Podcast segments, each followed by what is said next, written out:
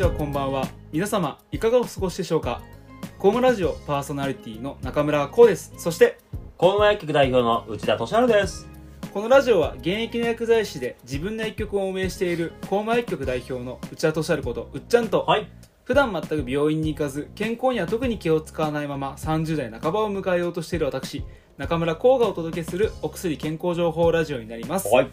えー今回は一つのテーマに絞ってお話をしてもらいたいと思います、はい。本日のテーマはこちら。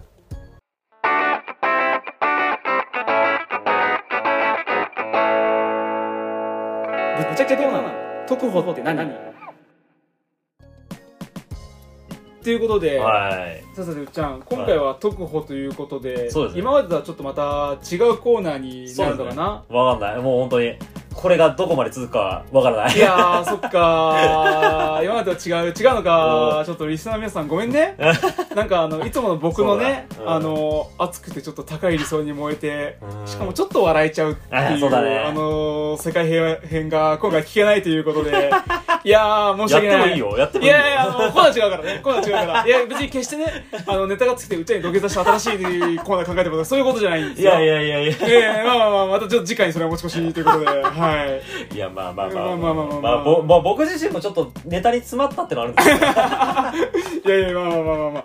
ということで、特保ということで、はい。い、や、まあなんか特保っていうと、はい。あの、魔法みたいなイメージあるんだよね。なんか黒ウーロン茶とかさう、ん。なんかヘルシア緑茶とかさ、うん。なんかあの、食べ過ぎてもちょっとこれ飲んどけば OK みたいな、ちょっとメタ的な。ななんか実際なんか僕ラーメン屋さんの横横とかにさ、うん。なんか黒ウーロン茶の自販とかなんかある気がして、うん。まああのーちょっと実際どうなのかわかんないんだけど、まあね、ねあのがっつりラーメン食べて黒ウーロン茶で僕はなんか許されてる気がするんだけど、もうあのリセットでしょって。まあまあまあまあ。うん、なんかもう免免罪符的な、まあ、うんうん。っていうふうな感じだけでなんでって聞かれるとよく知らないんだけどなんかうん結構、まあ、ちょっとそこら辺を具体的にちょっとうちに聞いてみたいなっていうところではい、ありがとうございます。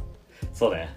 まあ今回本当特報に扱いますけども。うんまあ先に言うときますけど、あの、まあ今後もね、あの、特保の商品自体は、ラジオで扱う可能性あるんですけども、あ個別にっていうこと？そうそう、はいはい。あのまあそれの伏線っていう意味でもね、まあ、うん全体像を話して、うん。で、そういう感じにしていこうかと思ったんですけども、うん。まあ確かにちょっとね、本当申し訳ない、あの、ちょっとね、お薬シリーズがね、ちょっと詰まったっていうのはね、詰まってないでしょいろいろアイデア出してるでしょもうね、いや、どうしていこうかなっていう。まあでもこ、ここら辺でこういうのを挟んどいて、うん。裾野を広げておきたい。あの今後話せる内容のね、幅を広げてああもっといろいろ話せるそうそうそうそうそう。なるほどね。はいはい全然ね、全然あるんですけどね。うまあまあうあの別にあれですよ。あのーうちにこういうふうに言ってってお願いしてるわけじゃないですよ。僕のネタがなくなってね。まあまあまあ、お互いの利害が一致した。ありがとうございましたはい。まあ、いきます。えーと、まあ、話しますけども、まあ、本当今ちょっと話していただきましたけども、本当まあ、ラーメン屋の横であったりとか、はい。まあ、それこそスーパーとかコンビニとか、いろんなところで特保の商品、よく目にしませんか、うんうん。っていう。まあ、本当に有名なところで言えば、あの、脂肪の吸収を抑えるウーロン茶とか、うんまあ、あと特保のコーラとかね、うん。まあ、特に特保のコーラは、え、コーラなのに体にいいの？っていうことで、まあ、結構注目を浴びたな。と。うんもう浴びるように飲んだ。はい。だって脂肪の吸収抑えてくれるんでしょ？まあまあコーラ飲んで。まあまあまあ。まあ、あれね、っていうポテトと一緒に飲むね。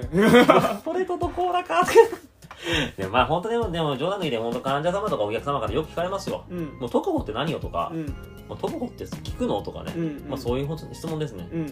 だって一応今回は、まあでも本当特保の成分をいろいろ上げようかとも思ったんですけど、うん。ちょっと特保のね、その一応、まあ先に言うと1075品目あるので、うん。まあもっと増えてるかもしれない、今。すごいあるね。ちょっと一つ一つ上げるとちょっと辛いので、うん。うん特保全体について話してみたいと思います。はいはいはいはいえー、とまずそもそも特保の本名。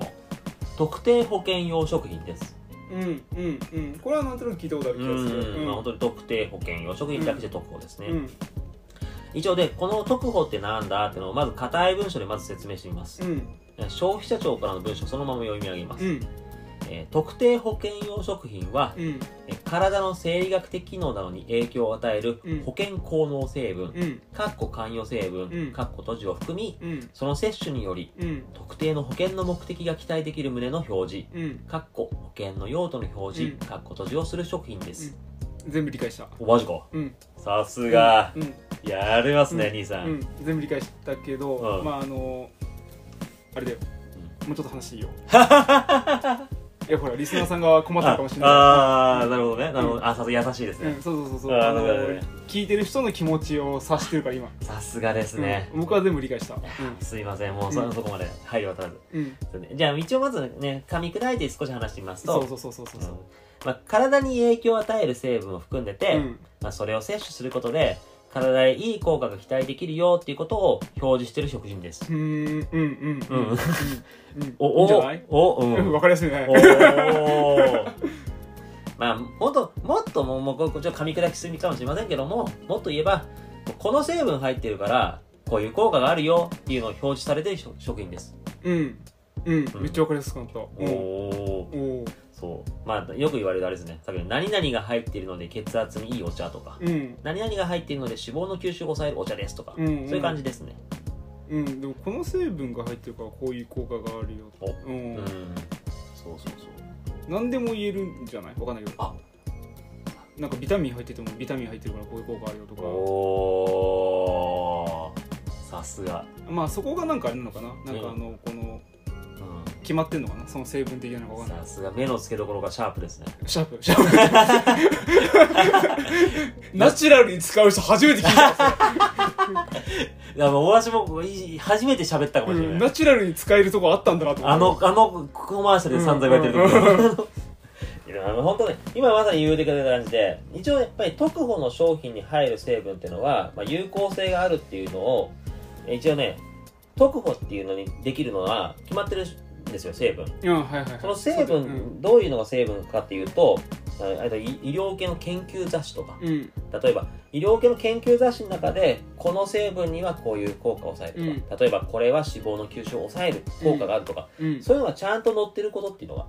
ああ研究雑誌に載ってることが条件なんだ。そう。だその研究雑誌に載ってるってことでまずそれで第一段階やっぱり有象無象がねうん。お落とされる。うんもう。でそれである程度選ばれますよっていう、でそしたら、まあ、実際商品じゃあその成分が入っていれば何でもいいのか。うん。っていうとそうでもないんですよってうん。例えば極端な話でもうプール一面にちょんとしたような成分成分を、うん。えそれそれでじゃあ一応これちょっと入ったから商品として出しますねっていう。うん。ってわけにはいかないんですよ、うんうん。やっぱりある程度その有効であるっていう成分が一定以上入ってるかどうかっていう試験も行う必要があります、うんうん。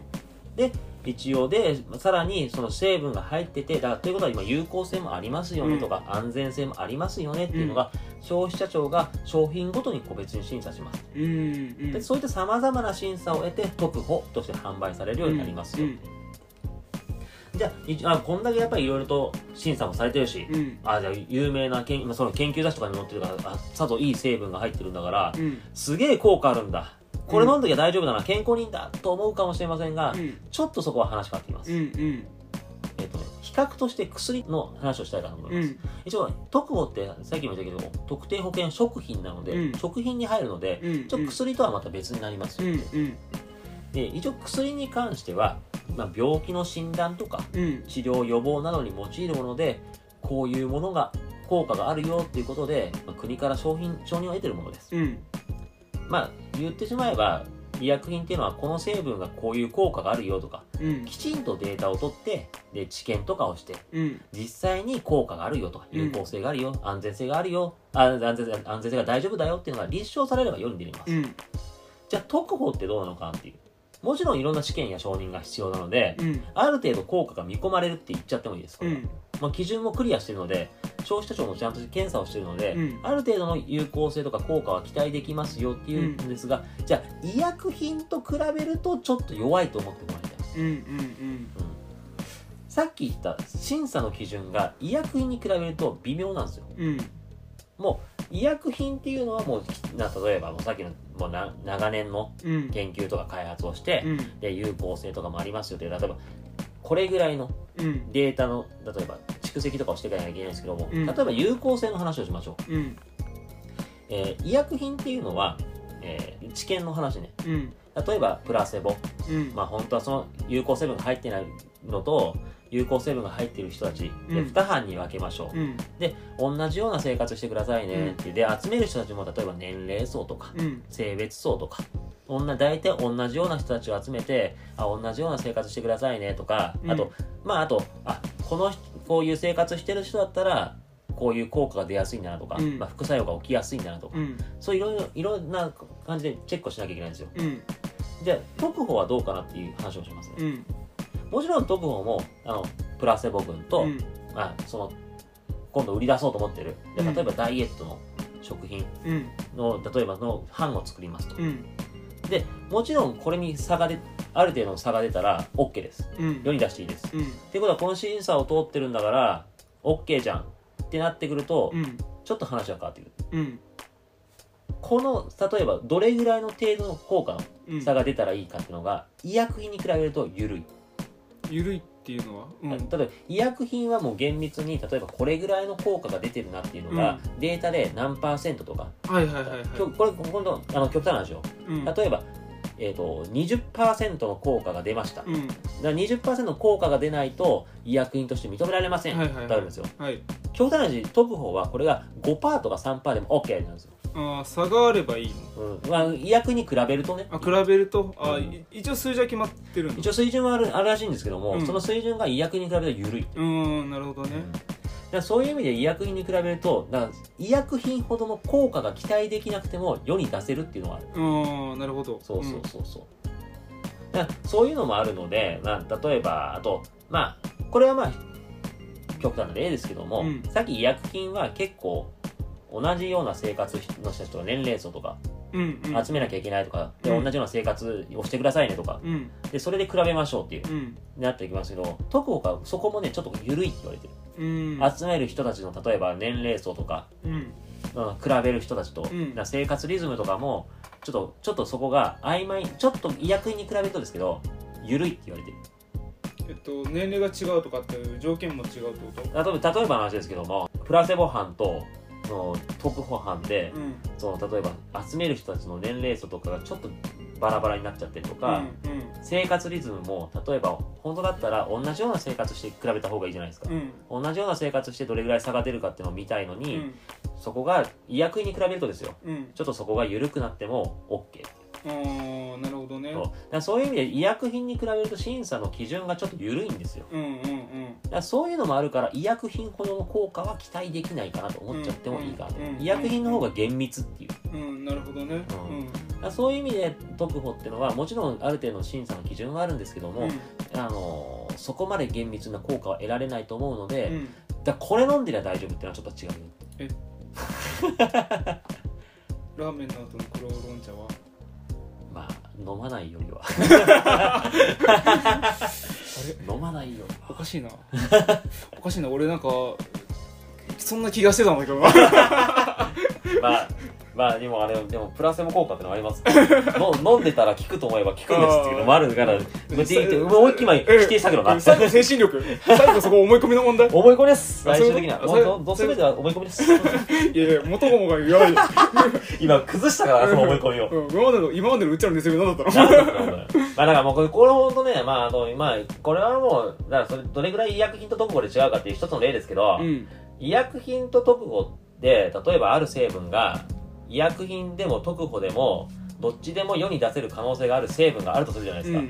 ほぼ100%医薬品で世に出ます、あそうなんだ。うん、医薬品の方がいろいろ国からの保護とかもあってうん。まあ言ってしまえば儲けとか利益がでかいんですよ。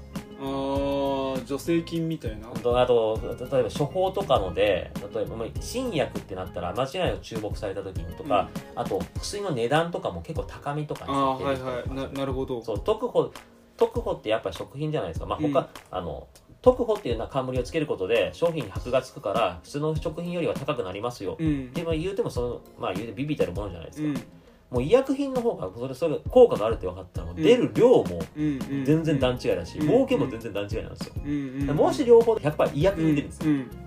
っていうのもあるのでそういう意味でもまあ医薬品ほどの効果は期待できないかもなと思ってもらった方が。うんうんなるほどね。まあでも医薬品ほどの効果は期待できないけど多少の効果は期待できるかもしれないなという製品であると思っていただければいいかなと、うんうんまあまあ、ただ実際のところどこでまあそういうふうに効果期待できるんですけどもまあ冒頭で1075品目あると言いました、まあ、今回ちょっと本当数が多くて解説しきる気しないのでうん。一応特保ってどんなのがあるのかっていうのをちょっとここで挟ませていただこううんかと、うんまああのおいおいねいろいろあのいろんなラジオのところでいあの比較シリーズとかやるかもしれないし、うん。まあその時を待ってください。ただ今回は例です。了解です。はい、えー明治ブルガリア飲むヨーグルトうん。とかヤクルト、うん。ここら辺は腸内細菌を整えまして成長作用を持っています、うんうん。もう腸内細菌入れるのでまあここあるでしょやっぱりある程度は。うんもう超大事だからね。腸は？そうそう。先言っちゃった。ちょっと読みすぎちゃった。やべえやべえ。ひっくり返せない。ひっくり返せない無理だね。無理だね。ちょっとちょっとそういう先先読みすぎた俺が。まあでこれ青汁もあるんですけども爽快青汁。うん。えー、とこれ前とか、まあ、いくつかの青汁なんですけどもえっ、とね難消化性デキストリン。え？これねたまにの乗ってるんですよこれ難消化性デキストリンが入何ってるんで消化腺デキストリーはい、あの、はい。難が難しいっていう字で、うんうん。えー消化消化ね、いうん。い食べ物を消化するで性のデキストリンっていうのなんですけど、まあこれ要は食物繊維です。おおー食物繊維。食物繊維。食物繊維って言ってよ。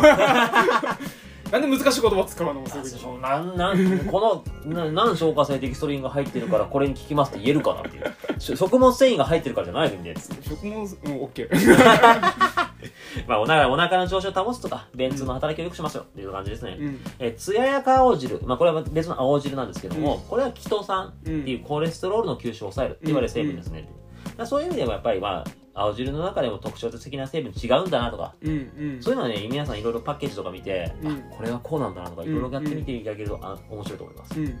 まあ、ただ今回ちょっとテーマの中でやっぱここは語らなきゃいけない。うん。特保って安全なのっていう、うんえーまあ散々言ってるんで医薬品に比べれば体への影響というのは少ないです。うん。だからある医薬品よりまあ特保は安全って言っちゃってもいいと思うんですけどもうん。じゃあ絶対副作用とかがないかっていうと、そういうわけではありませんよう、だから実際健康以外のケースはあります。うん。あー場合によってはやっぱりこういった健康食品とかを取り、えー、と特保とかを取りすぎてうん。肝障害肝臓ですね。肝臓が悪くなったっていうケースもあります。それは何？特保が肝に良くないの？というよりもあのもうこれもうあの全てのものに言えてしまってしょうがないんですけども、本来体の中にないものいやうん。外から入れるものじゃないですか、うん。である程度まあ要は言ってしまえば化学製品。うん。なんかここら辺をあんまり話すとなんかあんまりですけども要は本来体の中に相入れないようなものも入れる可能性があると。うん。そうするとやっぱり薬とか、まあ、そういういろんなものって体の中に入れた時にうん。肝臓を通るんですよ、うん。で肝臓で例えば、まあ、だんだん無害にしてくれって言っちゃっていいのかな、うん。体の中にずっと薬が回り続けるわけにはいかないので、うん。肝臓とか、まあ、あと物によっては腎臓とかで、うん。体の中に無害なものに変えていきますよってなるんですけども、まあ要は余分なものを入れたらそれだけ肝臓が働かなきゃいけないんですよ。うん。でこういうことで肝臓に負担がかかるんですようん。ってことはいずれは肝臓に障害がかか、まあ、肝臓に負担がかかってこういう肝臓が悪くなるっていうケースもありますよっていう。うんうん。だから本来もないものを取りすぎるってことはそれだけ内臓に負担かけますよねっていう話ですね、うんっていう話です。ただやっぱり今ねちょうどあったんですけど成分によってはうん。成分によっては根本的に肝臓とかに良くないっていうものがあります。うんうん。えっ、とねまあこれ本当海外では販売禁止になったけども、うん。日本ではまだ商品ではあるものもあるんですけども、売られてる有名なものですと高濃度カテキンうん。を売りにして例えばまあヘルシア緑茶とかですね。おおヘルシア緑茶。そう。これ良くないの？うんやっぱりあこうカテキンが入ってる方がそれは体にはいいはいいんだけども、うん。取りすぎるとって意味ですけども、うん。えー、と高濃度カテキンが肝障害要は肝臓への負担をかけるっていうの可能性があるっていうのは、うん。やっぱりいろいろ言われてまして、うん。やっぱカナダとか確かカナダだったかな、うん。とかいろんな国で販売禁止になった国があります。へえでやっぱりまあ成分が、まあ、自体も肝臓に負担かけることもありますけども、うん。まあ、成分が微妙でも例えばもう肝臓とか腎臓が働かなきゃいけない、うん。その分だから肝臓とか腎臓がふ疲労疲弊するって言っちゃっていいのかな、っていうこともありますよ。まあこんな風にいくら体に良さそうと言っても、うん。はっきり取りすぎるのは良くないです。取りすぎは良くない取りすぎは良くないです本当に。そう。うん。まあだからまあ本当皆様そのある程度皆さんの食事の生活とかでうん。気になってることだけをやりましょうっていう、と何でもかんでも取り入れるんじゃなくて、うん。自分の中であここが気になるなっていうところうん。に、しかもまあまあ良くなったとか、まあ、たまりとかでもいいと思うんですよ。ほどほどにしましょうっていう感じですね。なるほど。そう。まああと根本的にですけど特保自体に絶対効果があるとかこれさえ摂取してれば大丈夫だっていうほどの効果はそもそも期待薄なんで。何何何？ちょっと俺のラーメンの黒豚に対するなんかあれですか？段の食生活でどうにかしましょうねって。ガブ飲みしてた俺に対するなんかあれですかそれはまあだからあくまでやっぱり食事とか運動とかそういう生活の基本生活のリズムとかが大事ですっていう。うっす。ででもそれがやっぱりもう忙しい人とか。やっぱりやっぱり忙しいとかさやっぱりでも食べたいじゃないですか。はい。もう今もう緊急事態宣言明けて今あごめんなさい収録時点でもうこここから緊急事態宣言かかったら知らんけど。はい。き緊急事態宣言明けて外食とかもできるようになったじゃないですか、はい。とか食べに行きたいじゃないですか、はい。わすっげえ僕もそうなんですよ。はい。わかるんですよ。まあでもほどほどにしましょう だからまあ本当ね、まあ、本当全体的に言いますけどもうけん特保とか、まあ、健康食品全般に言えますけども、普段の消化食食生活とかで足りてないかなとか気をつけた方がいいかなっていう部分を補うものと思っていただければ幸いです。あのー黒ウーロン茶のガブ飲みでなんなかったことにはしないようにします。自分の記憶を改ざんしないようにしますこれからは。走りましょうわかりました。じゃああのー走るということで 今日はこんなところでしょう。